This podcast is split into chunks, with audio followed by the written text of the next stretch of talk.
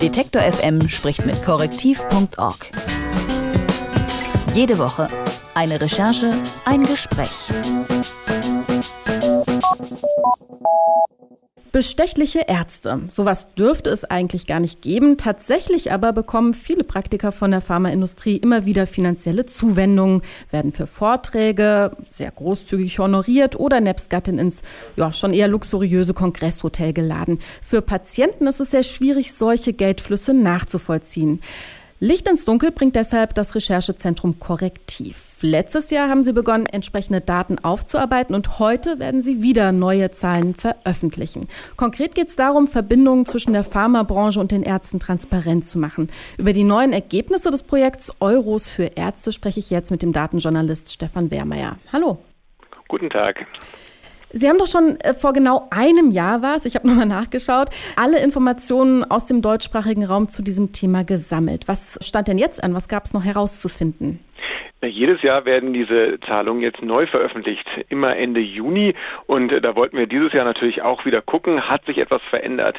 Letztes Jahr war das das erste Mal, dass die äh, Pharmaunternehmen diese Zahlungen offengelegt haben. Und dieses Jahr wollten wir gucken, hat unsere Berichterstattung Auswirkungen gehabt? Hat sich etwas verändert in den Aufdeckungsquoten zum Beispiel? Mhm. Sie haben es eben schon angedeutet, äh, Sie basieren oder Sie berufen sich auf Daten, die die Pharmaindustrie sozusagen selbst veröffentlicht, Mitgliedsunternehmen. Was zeigt sich denn da jetzt dieses Jahr? Also vielleicht nochmal, um welche Arten von Zuwendungen geht es da? Es geht um Zuwendungen an Ärzte bzw. Fachkreisangehörige des Gesundheitswesens und um Organisationen, die in dem Gesundheitswesen unterwegs sind. Und bei Ärzten äh, bzw. Fachkreisangehörigen geht es um Hotels, um äh, Tagungskosten, aber auch um Honorare und Spesen. Und bei Organisationen geht es um Sponsoring und auch Spenden.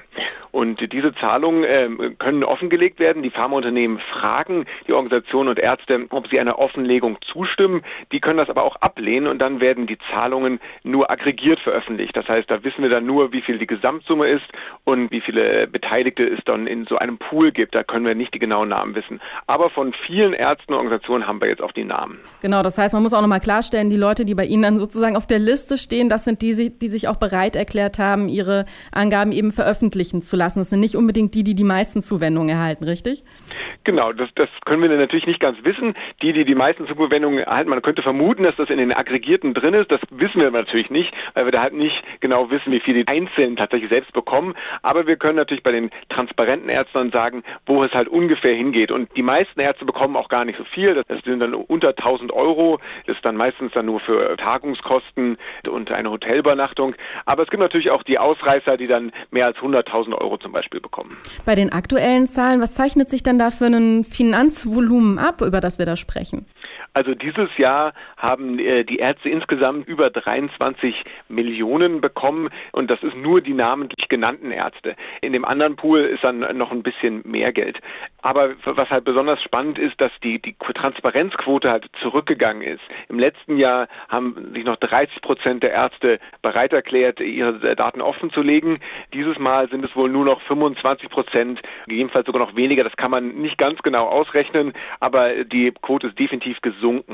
Und das lässt sich laut Angaben des Pharmaverbands auch auf unsere Berichterstattung zurückführen, weil die Ärzte dann tatsächlich damit rechnen müssen, dass sich Leute dafür interessieren und es auch online suchen, ob ihr Arzt transparent ist und wie viel Geld der bekommen hat. Genau, also Sie, das ist ja sozusagen auch die Leistung, die Korrektiv erbringt, dass Sie das eben für Patienten so aufbereiten, für Patienten oder eben auch für den normalen Bürger, dass man diese ganzen Datenberge relativ leicht äh, durchforsten kann um eben genau Transparenz zu schaffen. Aber dann sind die Recherchen ja sozusagen kontraproduktiv, wenn die Unternehmen damit reagieren, dass sie einfach noch weniger preisgeben über ihre Zuwendungen als zuvor, oder? Das könnte man so sehen, aber wir, wir wollen natürlich einfach eine Debatte anstoßen. Und wir haben jetzt auch von vielen Ärzten gehört, ich als Arzt, ich würde ja gerne transparent sein, aber nur, wenn alle anderen auch transparent sein müssen. Das heißt, es zeichnet sich ab, dass freiwillige Transparenz quasi mit Nachfragen und äh, jeder kann Ja oder Nein sagen, nicht funktioniert. Äh, wahrscheinlich äh, ist hier eine gesetzliche Lösung besser und da haben wir auch von vielen Ärzten gehört, dass sie das unterstützen würden. Eine gesetzliche Lösung würde dafür sorgen, dass alle ihre Zahlungen veröffentlichen müssen und dann kann sich keiner mehr verstecken. Gibt es denn da Anzeichen seitens der Politik, dass so eine Gesetzgebung angestrebt wird und man eben wegkommt von dieser freiwilligen Selbstverpflichtung? Also hier in Deutschland diese Legislaturperiode sicherlich nicht mehr. Man kann ja vielleicht gucken, was äh, nach der Bundestagswahl passiert, ob sowas in einem Koalitionsvertrag auftaucht. In den USA ist das ja schon ganz normal. Da gibt es den Sunshine Act und da ist es gesetzlich geregelt, dass Ärzte alle ihre Zahlungen offenlegen müssen. Und das funktioniert da eigentlich sehr gut.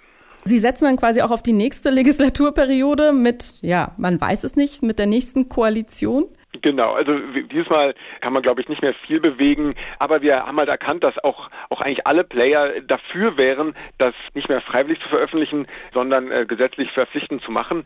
Selbst die Pharmaverbände sehen da jetzt, glaube ich, keine große Hindernis mehr. Sie haben sich ja schon quasi zur Transparenz verpflichtet. Sie wollen halt transparent sein. Sie haben ja selber diese Initiative angestoßen, aber sie merken halt, dass wenn, wenn nur 25 Prozent der Ärzte zustimmen, dann ist das ja nichts Halbes und nichts Ganzes und da wäre es wahrscheinlich für alle Beteiligten besser, würde man da eine flächendeckende Transparenz einführen und das geht offenbar nur mit einer gesetzlichen Regelung.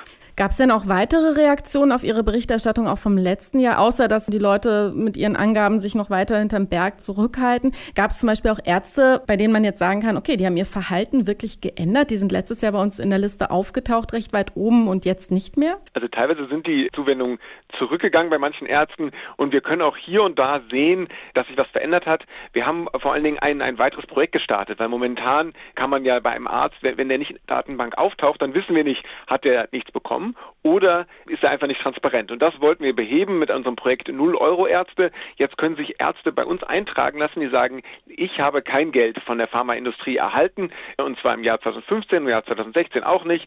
Und wenn man den Arzt dann sucht, dann findet man den auch in der Datenbank mit dem Vermerk, hier hat jemand kein Geld genommen. Und da kann man dann auch sehen, dass über die Jahre, äh, zum Beispiel hat jemand 2015 Geld erhalten, aber 2016 hat er gesagt, nach dieser Veröffentlichung, das mache ich jetzt nicht mehr und ist Teil unseres 0-Euro-Ärzte-Projekts geworden. Ist das auch was, was Sie jetzt in Zukunft fortführen wollen? Also wird es nächstes Jahr wieder das Projekt und die Erhebung Euros für Ärzte geben? Werden Sie dieses neue Projekt jetzt kontinuierlich fortführen?